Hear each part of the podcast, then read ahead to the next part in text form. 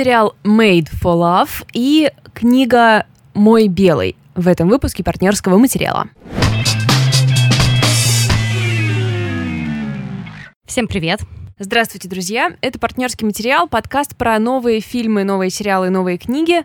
Его ведем мы. Меня зовут Валя Горшкова. Меня зовут Лида Кравченко, и сегодня мы наконец-то перестанем быть теми назойливыми друзьями, которые говорят, вот у нас кое-что произошло, но мы вам пока об этом не расскажем. Да. Ребята, наконец-то мы можем вам рассказать, мы можем с вами поделиться, нас просто распирает. А, так что потерпите три минуты объявлений. А, в апреле мы запускаем в Нижнем Новгороде офлайн библиотеку партнерского материала. Это Ух. будет кураторская библиотека, книги, в которую отбираем лично мы, и она будет немножко платная, но она будет находиться в очень интересном пространстве с галереей современного искусства. И, в общем, если вы живете в Нижнем Новгороде, обязательно подписывайтесь на ее инстаграм, чтобы не пропустить моменты с анонсами открытий, PM Library, ну или идите в описании выпуска, там будет. Да, и на самом деле мы вам уже столько времени хотели про это рассказать, и сейчас очень радостно, что наконец-то мы можем этим поделиться, потому что уже не знаю, месяц или там какое время мы живем этим проектом, отбираем книжки, и я в свою очередь хочу сказать, что несмотря на то, что там будет ну, в смысле, не несмотря, а то, что там будет очень много хорошей художки, прекрасного нонфикшна, и радостно, что мы э, недавно смотрели наш фонд, и во многом это э, книги независимых небольших издательств, и оно как будто бы само так получилось, да, но очень радостно все сошлось, очень здорово все сошлось, и мне кажется, что это отличная политика. И от себя, конечно, скажу, что там будет большая большая полка с книгами про кино. Я вчера как раз сидела в этих своих огромных завалах и думала, что если я сейчас умру, потому что меня придавит этими всеми моими огромными стопками с книжками про кино, это будет очень символическая и прекрасная смерть. Я даже уже начинаю думать, что, может быть, это будет ли не полка, а, судя по твоим вчерашним видео, э, отдельный стеллаж, но это будет справедливо, ведь наш подкаст во многом на 50% минимум держится на кино, поэтому это, конечно, так и должно быть. Ну и много мероприятий этому посвященных у нас, конечно, будет. И, да, да, наверное, мы уже можем анонсировать, что, ну, Давай, да, ну да, давай, давай, давай, что 24 апреля, когда у нас будет официальное открытие нашей библиотеки, мы при... кого же мы можем привести? А... Кто же, кто же наш любимый человек облако... в современной российской литературе? Облако тегов упоминаемых людей, и вот они выкристаллизовываются. К нам приедут э, Женя Книгогид, которая будет вместе с нами рассуждать на тему того, что с культурой происходит в офлайн, когда мы вернулись в офлайн. Который действительно, наверное, наш э, самый любимый, самый внимательный к нам книжный блогер. Мы вообще не понимаем иногда, чем мы заслужили ее да, любовь. Это правда. Женя была первым человеком, которого мы позвали в гости на наш подкаст. И сколько она нам дала полезных советов, если честно, это вообще не перечесть. Мне кажется, большая часть нашего успеха это помощь Жене. Ну и в любом случае, мне кажется, что э, встреча с ней, это будет, она будет интересна очень многим, не только там каким-то журналистам, именно блогерам, но и людям, которым э, в целом интересна какая-то вот книжная аналитика и то, как развивать свой бренд в интернете. Но извините, это, извините, пожалуйста. это тоже важно, потому что Женя с этой задачей справляется прекрасно. И еще один э, человек э, приедет э, в второй части нашей программы мы будем делать, видимо, открытую запись и встречу с читателями Алексея Полярного. Ну, вы знали это с самого начала. Я не думаю, что сейчас звучат фанфары, и вы удивлены. А, мы только рады, что Алексей согласился приехать. Так если, что... если вы вдруг, ну, вдруг не знаете, кто такой Алексей Поляринов, это э, прекрасный современный российский писатель. Э, последний роман у него «Риф», который, мне кажется, очень, очень громкая была новинка. Кроме того, он написал... Э, Центр тяжести. Центр, забыл, да, центр тяжести, и он переводил, извините, э, э, был с переводчиком бесконечной шутки и недавно вышедшего муравечества Чарли Кауфмана. Так Короче, что, это да. парень, который делает для нас, для вас очень много работы. Это правда, это правда. И одна из них приехать в Нижний Новгород и встретиться здесь с читателями и записать с нами подкаст. Видимо, это будет открытая запись. Мы сейчас придумываем все по ходу да, того, да. как записываем этот подкаст. Короче, ребята, так как у нас э, вот конкретно на это мероприятие там будет какое-то ограниченное количество гостей, конечно, вход будет свободный. Э, смотрите наш Инстаграм, по ссылке в профиле, либо ищите PM Library. А, через какое-то время, я думаю, в начале следующей недели мы выкатим анонс, и там будет а, ссылочка на таймпад, куда можно будет записаться. Короче говоря, наверное, надо э, там уже да, пробовать этот анонс, но в да. любом случае делимся с вами радостью, это очень-очень-очень важно для нас. И, конечно, нужно сказать, что и нужно поблагодарить всех вас, потому что, ну, если бы не вы, мы бы никогда не дошли от нашего маленького камерного подкаста, да, какого-то офлайн проекта мечты. Ну, я думаю, ну, мы можем так правда. говорить, потому что так и есть. Конечно, это, конечно, так и есть. И в этом нам очень помогли люди, которые поддерживали подкаст финансово. Тут нечего скрывать, да. потому что наших э, личных запасов, конечно, никогда бы не хватило, чтобы открыть библиотеку, а наши патроны донатили нам, мы копили эти деньги, и на них очень сильно обогатили фонд. Ну и кроме того, очень многие люди просто дарят нам очень крутые книги. Да, да, Поэтому... и это тоже большое подспорье. И конечно, все наши слушатели, которые просто слушали нас, давали нам эти количество прослушиваний и оставляли нам комментарии, но мы уже говорили сто раз, что все оценки на платформах да. и комментарии это просто топливо, на котором мы едем. Так что, ладно, мы как будто получили Оскар, давай завязывай теперь Да, да, да, учитывая, что это теперь будет, наверное, какое-то время в каждом выпуске мы про это будем немного говорить. Но мы будем делать тайм-коды, как вы видите, в последнее время мы очень стараемся, мы хорошие девочки, да, пишем тайм-коды, поэтому если эта часть вас раздражает, просто переходите сразу к контенту. Давай. А я сегодня хочу рассказать о сериале, который мне понравился. У него, правда, пока вышло только три серии, если я ничего не путаю, может быть, вышло четвертая, но я пока три забинжила. Э, он называется Made for Love. И, окей, ладно, русская локализация названия «Игрушка для взрослых». Как тебе такое? Да. Хочется сразу а, посмотреть. Что за сексуализированность просто всегда всех названий? Почему это... Э, мне кажется, секс уже ничего не продает. Никто да даже да. не хочет сексом заниматься, господи, он надоел. 2021 год, какой секс? Давайте походим к психотерапевту и поговорим о принятии себя. Ну, потому что а, Тут, и мне кажется, есть какая-то фактическая ошибка, потому что игрушка для взрослых действительно очень сексуализированное название, сексуализированное название, а Made for Love тут именно а, о любви, о токсичной, о токсичных отношениях, да, какого-то рода. Это именно не про секс, а про mm. какого-то рода чувства. Mm-hmm. А, давай к делу. Mm-hmm. Это история о молодом о технократе, которого зовут Байрон Гоголь. Что же мне напоминает Гоголь? Хм, может быть, Google? Воу-воу-воу. А, я подумала, Гоголь, что? В смысле, что тебе напоминает Гоголь? Я такая думаю, это какие-то ассоциации первого уровня, я должна назвать что-то другое. Не-не, это вот именно вот у меня сразу Гоголь, Google. А, такой молодой техномагнат, а, у которого есть а, у которого есть прекрасная жена, которая играет Кристин Миллиоти. Про ее роль про ее вообще роли, ее амплуа последние несколько лет я расскажу чуть попозже. так вот, эта его жена Хейзел Грин — у них как будто бы все идеально. Они представлены как просто идеальная пара. Он э, очень умный, он, видимо, гениальный, он обеспеченный, и он представляет новую технологию, технологии чипа для пар, который позволит понимать и знать, о чем думает твой партнер, и наоборот. Ну, как вы думаете, чем заканчивается дело? Заканчивается дело тем, что Хейзел хочет утопиться. Хотя выглядит, конечно, это все совершенно. А, всем понятно, что Байрон Гоголь — это какая-то пародия на не знаю, на Илона Маска, на Джека Дорси, на э, всех вот этих вот, не знаю, на Павла Дурова, ну потому что э, только ЗОЖ, да, только mm-hmm. вот какие-то вот э, очень натуральные продукты, которым он питается, потом он идеально выглядит, и мы сразу вспоминаем Павла Дурова, который козыряет mm-hmm. своими кубиками, и все вот эти, знаешь, все эти правила о том, что там я ем два раза в день mm-hmm. и все такое.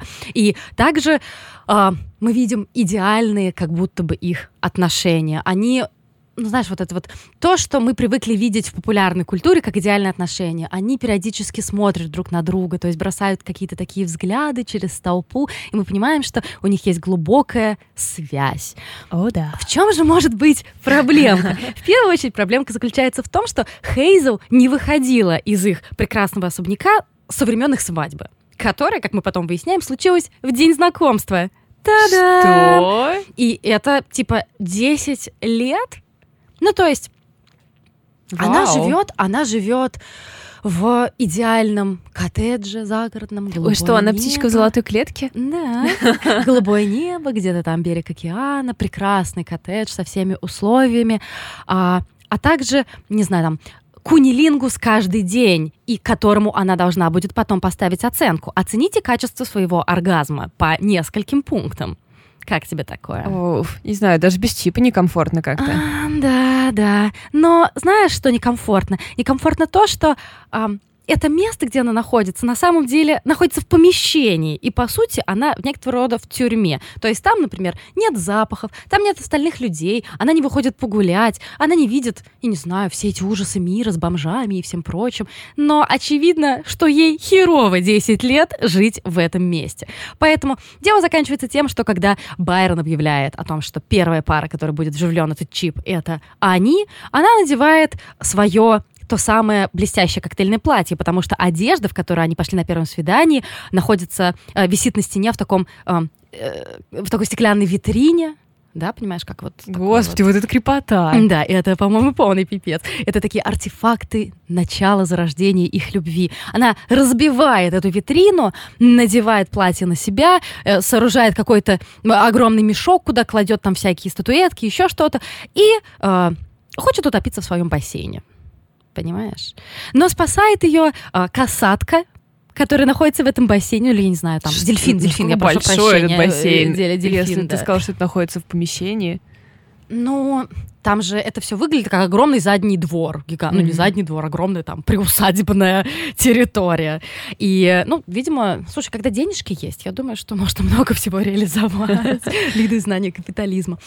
А, и это, этот дельфин показывает ей, как выбраться, потому что первые минуты сериала мы видим, как где-то в пустыне открывается какая-то крышка люка, и вся грязная в крови в этом коктейльном платье Хейзер вылезает. Офигенно. Понимаешь? Да. Блин, ну, как что-то, что я хочу прямо сейчас посмотреть. Можем отменить наш кофе после подкаста? Нет.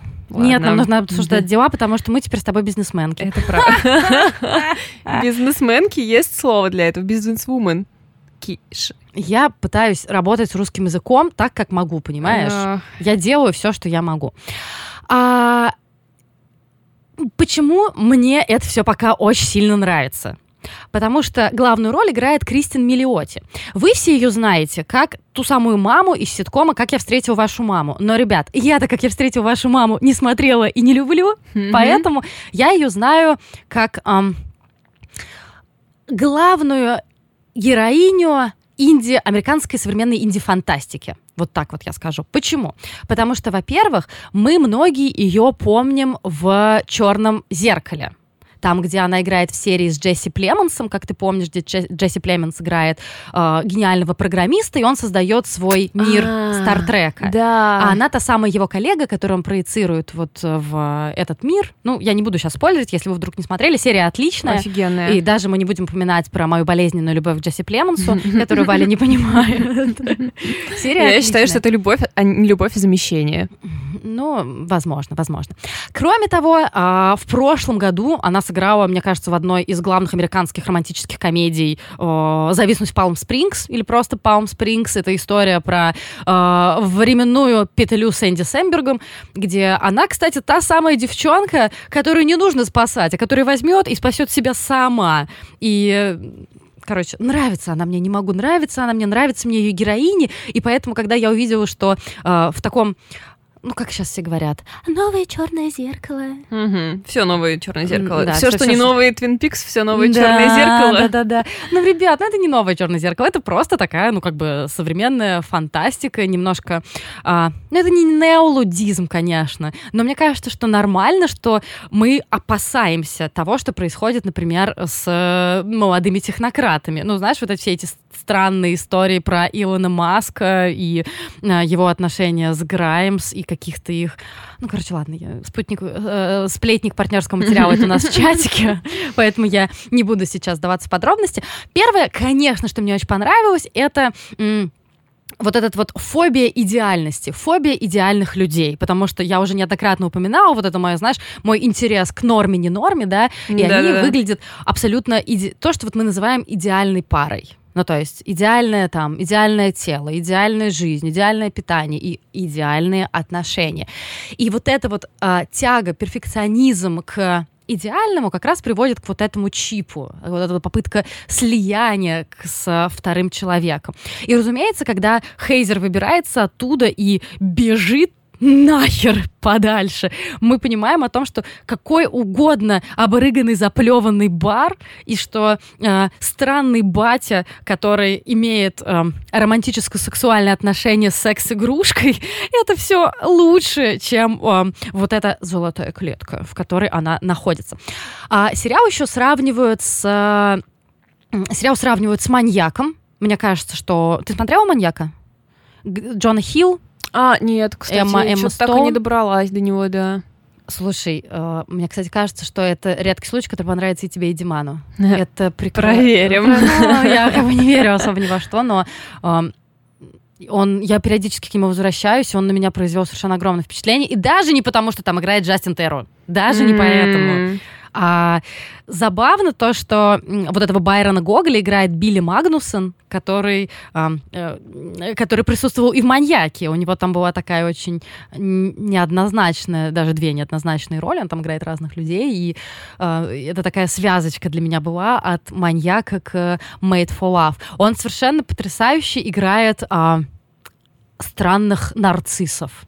То есть, ну, он делает их... Э, не то, что как бы человечными, он делает их неловкими, а как ты знаешь, я обожаю неловких персонажей, потому что как бы мы все неловкие. Почему я люблю сериал «Оставленные»?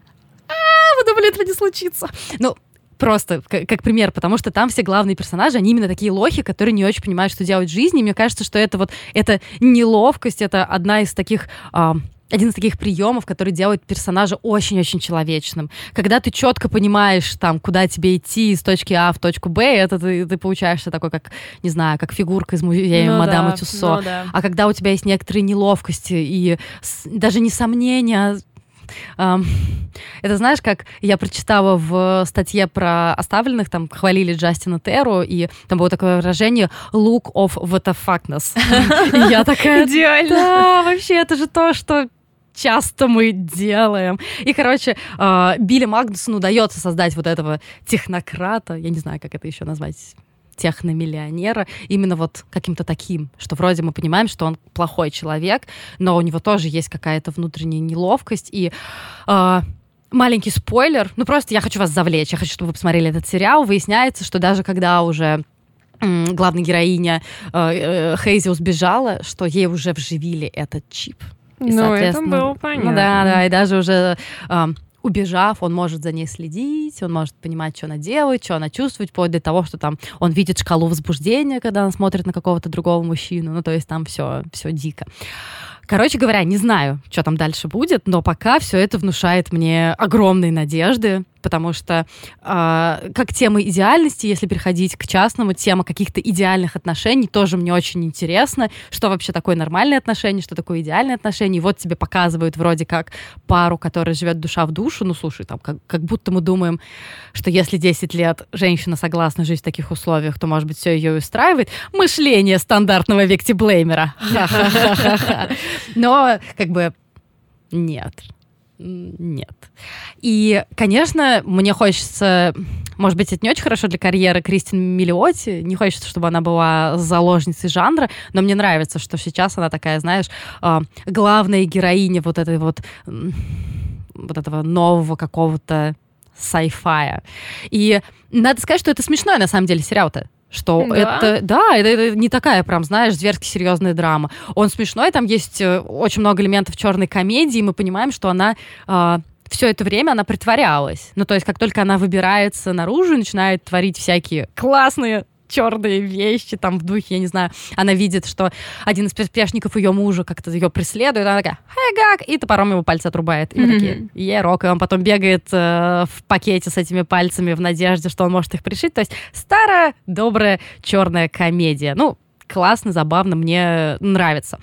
И Там, знаешь, там есть такие очень странные, ну, очень смешные диалоги в духе, когда она возвращается к своему отцу, с которого, которого она не видела 10 лет, и он даже не знаком с ее мужем и все такое. Очевидно, после смерти матери у них были очень странные отношения, и там он пил, и все такое. Ну, то есть драма, да, драма. Как, как у них происходит диалог? Она говорит, он вживил мне чип, он больной. На что отец отвечает, вот знаешь, вот ты вечно можешь найти что-то, что тебе не нравится. Он красивый, он умный, он к тебе замечательно относится пап, он же ввел мне чип, и он может видеть все, о чем я думаю, все, что я делаю и так далее. Ты не, вот ты не хочешь немножко поубавить свои ожидания, говорит ей отец. Я на этом моменте просто заорала вообще. Я такая, «Э, ну ладно, хорошо. Ну, то есть, э, сатира не только на какой-то там перфекционизм к себе, к отношениям, еще к чему-то, но и к тому, как вообще воспринимают э, абьюзивные отношения другие люди. И это не такая сатира, знаешь, там в духе мы вам сейчас все покажем. Mm-hmm. А она просто смешная. Она правда смешная. Это уже, знаешь, стадия, когда все все понимают, и мы можем над этим просто поржать. Да, я тоже хотела сказать, что как будто бы уже разобла... век разоблачений этих людей, наверное, прошел да. с тех пор, как мы знаем, что Цукерберг рептилия. Поэтому зачем уже это скрывать покровы? Можно просто простебаться. Да, да, да. И мне это очень нравится, что там как-то минимально каких-то нравоучений, вот этих вот этого моралите, там просто, мы просто ржем. И это классно. Короче, я, наверное, закончу. Я говорила про сериал, который называется Made for Love или игрушка для взрослых. Его можно смотреть э, на Море ТВ. Да, на Море ТВ, там есть какая-то совместная подписка с кинопоиском. Э, серии по 30 минут. Ребят, что нам еще нужно? Э, современная, э, современный sci-fi с элементами черной комедии. И давайте-ка посмотрим. Приходите в комменты к нам в Инстаграм под этим постом. Э, напомню, если вы вдруг не знаете. Наш инстаграм называется Partners Material, ссылку тоже можете найти в описании. Приходите, пообсуждаем, пообсуждаем. Я на этой неделе прочитала м, российскую книгу. Так-так-так. И более того, я в процессе второй российской книги подряд. А, сначала коротко про вторую, скажу просто, анонсирую, что я читаю вторую книгу Горбуновой, а, который эм, «Конец света. Моя любовь», который мы все очень полюбили. Ну или, по крайней мере, признали, что это было очень интересное чтение. Это был а, классный опыт, да. Сейчас другая материя, и я, честно говоря, испытываю противоречивые чувства. То есть я вижу, что там есть то, что мне нравилось в конце «Свет. Моя любовь», но как будто бы пока я не вижу не вижу зачем это сделано, и в первую очередь, почему это вообще ну, нужно читать? Это совершенно другое, другое это... пространство, как я понимаю, да? Нет, там много, мы видим даже тех же самых героев, это все еще какие-то истории, видимо, основаны на ее э, жизни. Нулевые, да? И пока я на стадии детства, угу. и мы там встречаем периодически тех, кого она упоминала, там бабушка, э, это ее страдавшая шизофренией тетя, угу. но есть такое ощущение, я не помню, возможно, я понимаю, что это супер э, взгляд э, человека не профессионала, но я где-то когда-то читала, что как там автор жаловался, что вот мой роман э, выстрелил, и издатели такие срочно, срочно нужно издать, что у тебя еще есть а у тебя еще ничего нового не готово, и ты тогда достаешь что-то старое, что, возможно, отвергли, или, возможно, ты не собирался, или что-то такое, и делаешь из него что-то новое. Вот это, кстати, очень важно, мне кажется, что ты это проговариваешь, потому что, ну, мы с тобой неоднократно говорили о том, что после какого-то большого дебюта, да, мы все ждем, что вот что же там второй будет. Как помнишь, с Сальниковым было, когда вышла опосредованно, и все такие, э, фу, э. Хотя я уверена, что там совершенно та же самая история была. После того, как выстрелили Петрова в гриппе, все такие, за грудки его, давай скорее. А он, может, просто не был готов, у него просто, может быть, не доварилось еще то, что должно быть. Поэтому, ну, мне э, кажется, да. скидки надо делать всегда на вторую книжку. Но я тут должна сказать, что я ведь не знаю, так оно или нет. Просто мое ощущение, что вот это вот как будто mm-hmm. бы не то, как сказать, не, не с той мощью написано. Ну, возможно. Ну, в общем, я пока в процессе, и, может быть, я еще скорректируюсь, но, честно говоря, э, было желание отложить, и меня это, конечно, расстроило немножко. Но у тебя часто такое, кстати, бывает, то, что тебе вначале не очень нравится, а потом как понравится. Или наоборот, что тебе вначале нравится, а потом как не нравится. Спасибо за этот мостик, идеальный мостик к роману «Мой белый» Ксении Бурской. Это действительно так, когда я начала его читать, мне, мне не нравилось, и И я так расстроилась, потому что люди, которым я доверяю, писали о том, что это очень классный, очень живой, богатый, поэтичный роман. Но потом произошел в моей голове щелчок, и я такая, блин, так мне же нравится! Спасибо! Ой, обожаю, когда так происходит. Классно! А, это, исто... это, это действительно очень-очень сильная любовная история. В основ... Во многом эпистолярном жанре написано, что, конечно... А ты любишь вроде, да, такое? Да вот, знаешь, я до сих пор не могу определиться, люблю я или нет. Но, в общем, дело в том, что а, наша героиня, ей там сколько лет в одиннадцатом классе, десятом, ну, типа 15? 18. В смысле 18? 11 класс. 17. Ну, где-то 15. Короче. 15 — это девятый. Ладно, в общем, да ей... пофиг, я не знаю, чего докопалась. Ей немного лет, она подросток, и она впервые влюбляется. И влюбляется со всей силы, как, конечно, влюбляются подростки.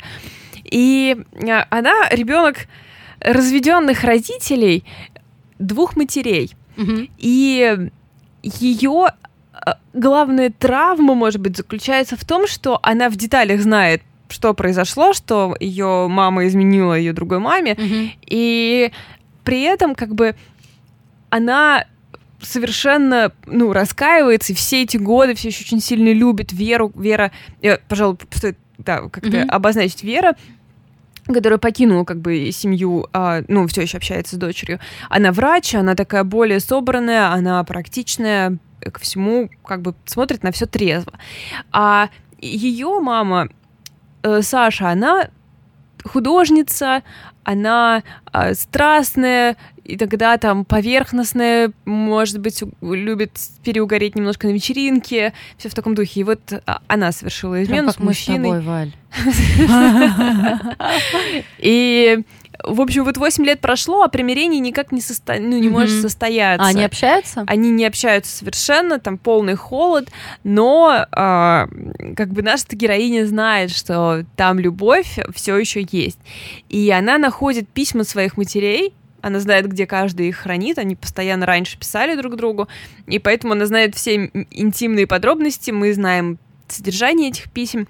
А она сама развлекается тем, что объект своей любви, Лене, пишет письма тоже, ну, которые mm-hmm. она не отправляет, естественно. Mm-hmm. И я поняла где-то к середине, почему меня сначала не нравилось, потому что э, для этого нужно другую метафору привести, какую-то историю. Э, бывает такое, что есть какие-то дети, которые выглядят немножко взрослыми. Mm-hmm. Они, например, очень высокие mm-hmm. или крупные. И ты их воспринимаешь не на свой возраст. Mm-hmm. Например, это семилетка, про которого ты думаешь примерно как про 13-летнего человека. И тебя ужасно он раздражает. Потому что ты ожидаешь, что это человек, э, как бы там лет 13, а это десятилетка, у которого в голове, ну, там, понятно что. И вот этот диссонанс, он может себя раздражать. И я почему-то сначала не могла никак включиться в то, что эта книга написана как бы от лица 17-15-летней девочки. А когда я поняла, что это просто гормональный взрыв подростка, у меня наконец-то все сошлось. И я получила огромное удовольствие от книги. В ней, конечно, наверное, в плане стиля, поскольку Ксения Бурская, она ведь поэтесса в первую очередь, а, хотя не знаю, в первую очередь, ну, сказала поэтесса, либо она так, да, да, в общем, поэтесса. А, в книге очень много этого поэтического языка, и иногда мне казался он несколько как бы искусственно помещенным. То есть что-то прямо-таки вот выпрыгивало на меня, как какая-то строчка поэтическая, но а, с другой стороны, ее письмо действительно очень красивое. Кому-то, возможно, такое не нравится, да, красивое письмо. Кто-то любит более такие простые, четкие конструкции. А, я не могу сказать, к кому я себя отношу. И что касается писем, здесь тоже для меня есть некоторая проблема, потому что особенно, ну, то есть, письма героини к Лене, в них все понятно. Это безумие подростковой любви, и они слащавые где-то, где-то какие-то они понятные. А там есть вот это, знаешь, эм, как бы это объяснить, подростковое нащупывание языка, она играет с этим, что там какие-то, может быть, формы, метафоры, которые нам сейчас кажутся наивными, но адекватными для подростка, который пишет, учится писать, учится выражать ну, так через этот инструмент? Наверное, да, в первую очередь вот в этих письмах, где она там пишет, типа, Леня, ты навсегда, и что-то такое, конечно. И здесь ты понимаешь, что да, это вот подросток, это вся эта максим... максималистичная любовь, Прикольно. ты ее, конечно же, вспоминаешь и свою такую любовь, mm-hmm. и и, кстати, а, мы с тобой как-то об этом говорили, что, блин, вот во взрослом возрасте влюбляешься как-то не так, mm-hmm. и чувствуешь некоторую, ну, не вину, но страх, что а вдруг это не настоящая любовь. Я же помню, как я вот влюблялась yeah. тогда. А, но я подумала, о боже, как же ужасно эта первая любовь. Отвратительно какая, совершенно. Какая она какая она липкая, абсолютно не оставляет никакого пространства, не существует тебя как личности в этой любви. И все вокруг понимают, что ты тупой и что все не так, все вокруг знают, да, как есть на самом деле. Да, все тебе говорят, более того, ну, может, и не говорят, но если говорят, они правы, и тебя это раздражает. И я подумала, да, как же я это забыла, и как эта книга мне это напомнила, какая вот эта первая любовь, пусть и мощная, но совершенно не хотелось бы снова испытывать Абсолютно подобных никак. чувств. Взрослая и... любовь гораздо больше нравится. В том числе поэтому, ну, как ты знаешь и все знают, моя вот это вот э, странное сочувствие, симпатия к подросткам, потому что им же надо все это не заново, а в первый раз переживать. Это как, я не знаю, что-то в первый раз делать, ну, я не знаю, как учиться говорить, ходить, и вот это все, и тут то же самое, ты э, общупываешь, пользуешь свою, своей психической системой нервной, нервный, да, хотя ты это просто первый раз делаешь, mm-hmm. и я просто не могу сейчас себе представить, чтобы я пережила что-то такое заново. Быть подростком чудовищное. Совершенно. Абсолютно. И всех ты бесишь еще. Ты еще всех бесишь, абсолютно. Потому что ты выглядишь, как ты сказала, как взрослый человек, а ведешь себя, ну, как, как тебе 15 да. лет, да. Да, так и есть. Но вот проблема с письмами матерей как раз для меня была а, и это не проблема книги, это скорее вот мои размышления на тему чужих писем, что, с одной стороны, мне очень нравится читать письма, я люблю вот эти все, покупаю вечно книги, там, мои пи ваши письма я храню под матрасом, там, мои письма к тебе и все такое прочее, но я их не читаю, потому что когда я начинаю их читать, я понимаю, что это не для меня написано, не мне это писалось, почему я это читаю, мне здесь не место, я как будто бы вторглась вот в чью-то личную жизнь, это не мое дело, зачем же вы опубликовали читали все их письма. Говорю, я купившая эту книгу. И здесь, когда я читаю письма этих взрослых женщин друг другу, а, полных любви, полных а, какого-то глубокого чувства к друг другу, желания друг к другу. И хотя я понимаю, что это выдуманные персонажи, мне все же все равно как-то некомфортно, как будто бы... Хотя, боже, как можно испытывать некомфортность того, что в чьей-то жизни, когда, в принципе, вся литература посвящена тому, что ты в чужой голове. Самый эмпатичный читатель 2021 Валентин Горшков перед вами. Возможно, возможно. Ну, я, в общем, вот с этими письмами было, да, было мне немного неловко, как будто бы вот это не для меня было. Но это, я повторюсь, это просто мое личное восприятие такого жанра эпистолярного. Но а что касается книги, она небольшая, она очень богата на вот именно эти, на это чувство любви. И, как я говорила уже не раз, очень редко, когда такие книги когда встречаются книги, где, в принципе, не стесняется автор сказать, что, знаете что, любовь — это моя главная тема. Я вот вообще не буду ни с чем больше заигрывать. Любовь важна, давайте про нее говорить. И я думаю, что это действительно, конечно же, так любовь важна, поэтому э, я бы хотела, чтобы сильные авторы об этом тоже писали, не оставляя это где-то там в жанровой литературе про любовь. Ну, просто мы же переели это, сама понимаешь. В какой момент мы все это... Я, конечно, больше с точки зрения кино, вот этот вот период огромный, когда вот о, о чем мы можем снимать, либо про войну, либо про отношения мужчины и женщины. Просто ну, в какой-то момент да. обожрались. Но теперь-то мы все поняли, и теперь мы можем по-нормальному говорить про любовь, да? Ну, кстати, наверное, э, здесь неизбежно я вижу, что во всех рецензиях сравнивается с днями нашей жизни Никита Только хотела сказать. Да. Но мне кажется, это совершенно... Ну, то есть... А, я скорее, я не хочу сравнивать, я просто хочу сказать, что это так забавно, что мы их сравниваем, потому что типа, о, я увидел ключевые теги. Ребенок Однополая взрослеет. пара. В однополой паре, да. Ну, как бы ничего общего, темы совершенно разные. И что мне нравится в, а, как раз в книге Бурской, что она этот вопрос отмела с самого начала. Как бы а, для нее здесь тоже все решено, и нет никаких... А, Полутонов. Да, то есть ей не нужно здесь ничего нам как бы делать какой-то каминг-аут в, в литературный. Просто помещаю вас mm-hmm. в, в эту реальность. Mm-hmm. Mm-hmm. И вообще эта тема никак не поднимается в книге, кроме пары там крошечных моментов. Там один раз девочка вспоминает э, какие-то гомофобские замечания в школе, и один раз она там как-то неловко признается там какой-то бабушке, которая спрашивает ее, типа, кто твой папа, говорит ему, что ей, что у нее две мамы, и это проходит, в общем, без mm-hmm. каких-то охов и вздохов. И то, что это, в общем, совершенно не затронуто, и главное, что это не выглядит нарочито не затронуто, как бывает в Netflix детективских сериалах Только хотела иногда. сказать Sex Education. Да, да, да. Когда мы демонстративно не останавливаемся на этом моменте. Нет, здесь все абсолютно органично, и, конечно, меня это очень э, привлекло в этом романе, потому что тебе не нужно в очередной раз проговаривать никакие очевидные вещи, типа «это тоже семья», и в обществе должно быть принятие. Ну, типа, конечно, давайте мы не будем об этом говорить, давайте поговорим о действительно важных вещах, о любви. Поэтому э, в итоге, конечно, я закрыла эту книгу с э, большим э, ощущением удовольствия от того, что я ее прочитала. Поэтому спасибо Ксении Бурской. Также спасибо ей за то, что она такая замечательная. Вы можете посмотреть ее интервью Карена, и оно... Э, оно супер, она просто супер, семья ее супер, не знаю, я просто влюбилась э, тоже. Так что на этом все. Я хочу прямо чуть-чуть добавить, когда ты говорила про письма и про то, что неловко читать эту переписку и так далее, я вспомнила, э, хотела сказать мою любимую, потом поняла единственную книжку с перепиской, которая мне нравится, это э, книга писем двух немецких поэтов Пауля Целлана и Ингеборг, Ингеборг Бахман, которая называется «Время сердца». Переписка Ингеборг Бахман и Пауля Целлана. Целлана.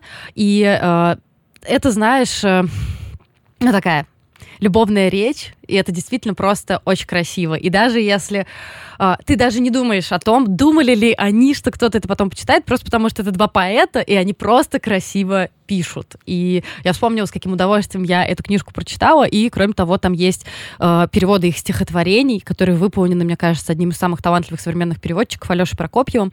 Э, прекрасно, вот, если вас после э, Вального рассказа заинтересовал mm-hmm. вот этот эпистолярный жанр, и вам что-то хочется, то вот «Время сердца» я абсолютно с уверенностью могу отрекомендовать. А я, кстати, вот буквально только что, можно сказать, для нашей библиотеки заказала у мемориала эту книгу э, писем отцов своим детям mm-hmm. из ГУЛАГа. Mm-hmm. И чтобы просто вы все читали и плакали. Да, да, да. То есть, ну, как бы я читала ее, кусочки какие-то публиковались вот перед э, тем, как они собрали это в книгу, были материалы про это. И, конечно, это невозможно просто прочесть без слез, без какого-то отчаяния, которое в тебе поселяется. И здесь тоже, я думаю, боже, когда это писалось, ну, это были письма отцов их детям.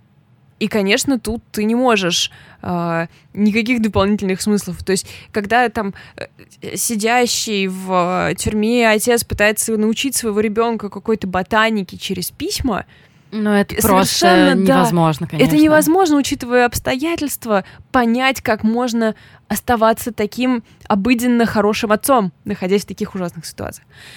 И сейчас, когда я думаю об этой книге и о своем праве читать эти письма, я думаю, что эффект, который они, ну, политический эффект, который они имеют, несмотря на абсолютно бытовую внутреннюю, ну, их э, бытовое наполнение, что это просто любовь, как бы, родителя и ребенка, та политическая сила, которую они в итоге получили, она как будто бы дает мне право это читать, потому что эмоции, которые я испытываю от этого, они могут быть направлены как-то полезно. Ну, не вряд ли, конечно, со мной это случится, но тем не менее. Но, ну, в общем, слушай, это, это вопрос для обсуждения. Это же еще история про, знаешь, вот это «не позволяй душе лениться». Все равно убеждена, что мы должны сердечную мышцу качать как-то, как и все остальное. Ну, то есть это правда. И мы... Я просто, знаешь, это эм, тоже очень важная для меня тема, вот это эмоциональное избегание. Мне кажется, мы об этом тоже с тобой много говорили, что у меня есть много разных в разных направлениях художественных произведений, которые я сознательно избегаю, потому что чувствую, что э, моя душа, мое сердце будет трудиться очень сильно. Это вызовет очень большой эмоциональный отклик. Как раз, например, э, Вчера я поняла, что э, есть проект э, Олега Нестерова, который называется «Из жизни планет». Это, если вы не слышали про него, это огромный сайт про э, фильмы 60-х, фильмы эпохи оттепели, которые так и не вышли, и там про многих героев, которые там кажутся нам менее очевидными, ну, то есть там условно не Тарковский мета, а, например, какой-то Шпаликов или еще менее очевидный, э, по-моему, Владимир, я сейчас боюсь перепутать э, молодой режиссер по фамилии Китайский, про которого там многие говорят, что вот он должен был быть новым Тарковским, но не стал, потому что он не выдержал этой работы на Мосфильмы и покончил с собой. Ну, то есть там есть в том числе много сценариев. Короче, изучить этот сайт, он просто, просто потрясающий. Так вот, я, э, э, меня спросили, почему я до того как бы не изучала его, хотя я знала и про музыку, которая там написана, и про вот весь этот проект. Именно потому, что я знала, что мне будет именно это будет эмоциональная работа, и поэтому я этого избегала. И, короче говоря, вот такие вещи ты все равно должен как-то заставлять себя их делать для того, чтобы да. не совсем стать такой этой коряшкой. А главное, ведь э, очень легко оправдать себя, когда ты этого не делаешь, да, потому что ты да. думаешь, я и так знаю. Да, конечно, зачем Я же мне? и так осуждаю то, что должен осуждать, и я на стороне добра. Для да. чего же мне тогда это делать? Ну а как же? Ну то есть, и потом думаешь, блин, ну мы должны эту память хранить гораздо более детально, чем чем мы храним. Потому что в нашем общем ощущении о том, что это было неправильно, есть огромное количество личных историй, каждый из которых заслуживает того, чтобы они кто-то да, знал. Да, Даже да. если об этом будет знать мало людей, один человек будет знать о каком-то режиссере, который ничего не смог из-за того, что вот это вот так происходило.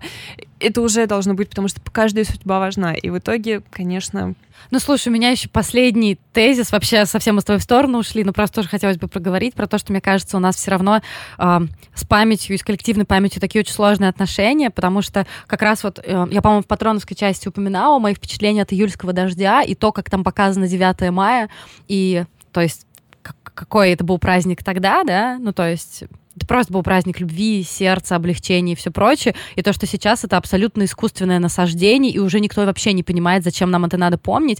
И, возможно, именно вот вопрос, связан с какой-то исторической памятью, да, общей нашей памятью, может быть какое-то отторжение, потому что нам кажется, господи, нам и так уже, вот, например, там про Великую Отечественную войну, и так из всех углов, почему я вообще должен про это что-то читать? Или там, что касается всяких лагерных историй, да нам же Солженицына впихивают просто ногой в рот в школе, зачем мы должны это еще читать? Это какой-то неправильный подход. Мне кажется, тут мы должны уметь в обход пойти. Да. Это как бы тоже наша Обмануть работа. Э, да. сами себя иногда. Да. Ну вот, друзья, на этой оптимистичной ноте прощаемся с вами. Предлагаем вам это все обсуждать тоже с нами в Инстаграме. Интересно, что вы на этот счет думаете, как вам да. вообще читать чужие письма и какие-то эмоционально тяжелые вещи. А у нас сейчас начнется часть для патронов, в которой мы записываем еще дополнительно несколько данных.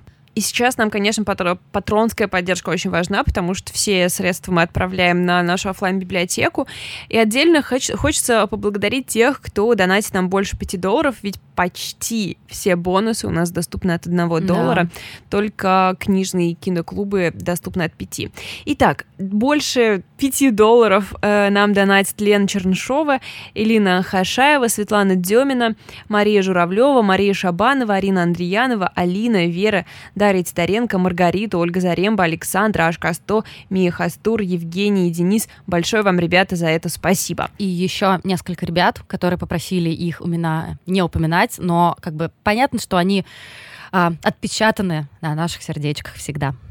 Спасибо вам, и, друзья, давайте обсудим все в комментариях. Пока. Пока.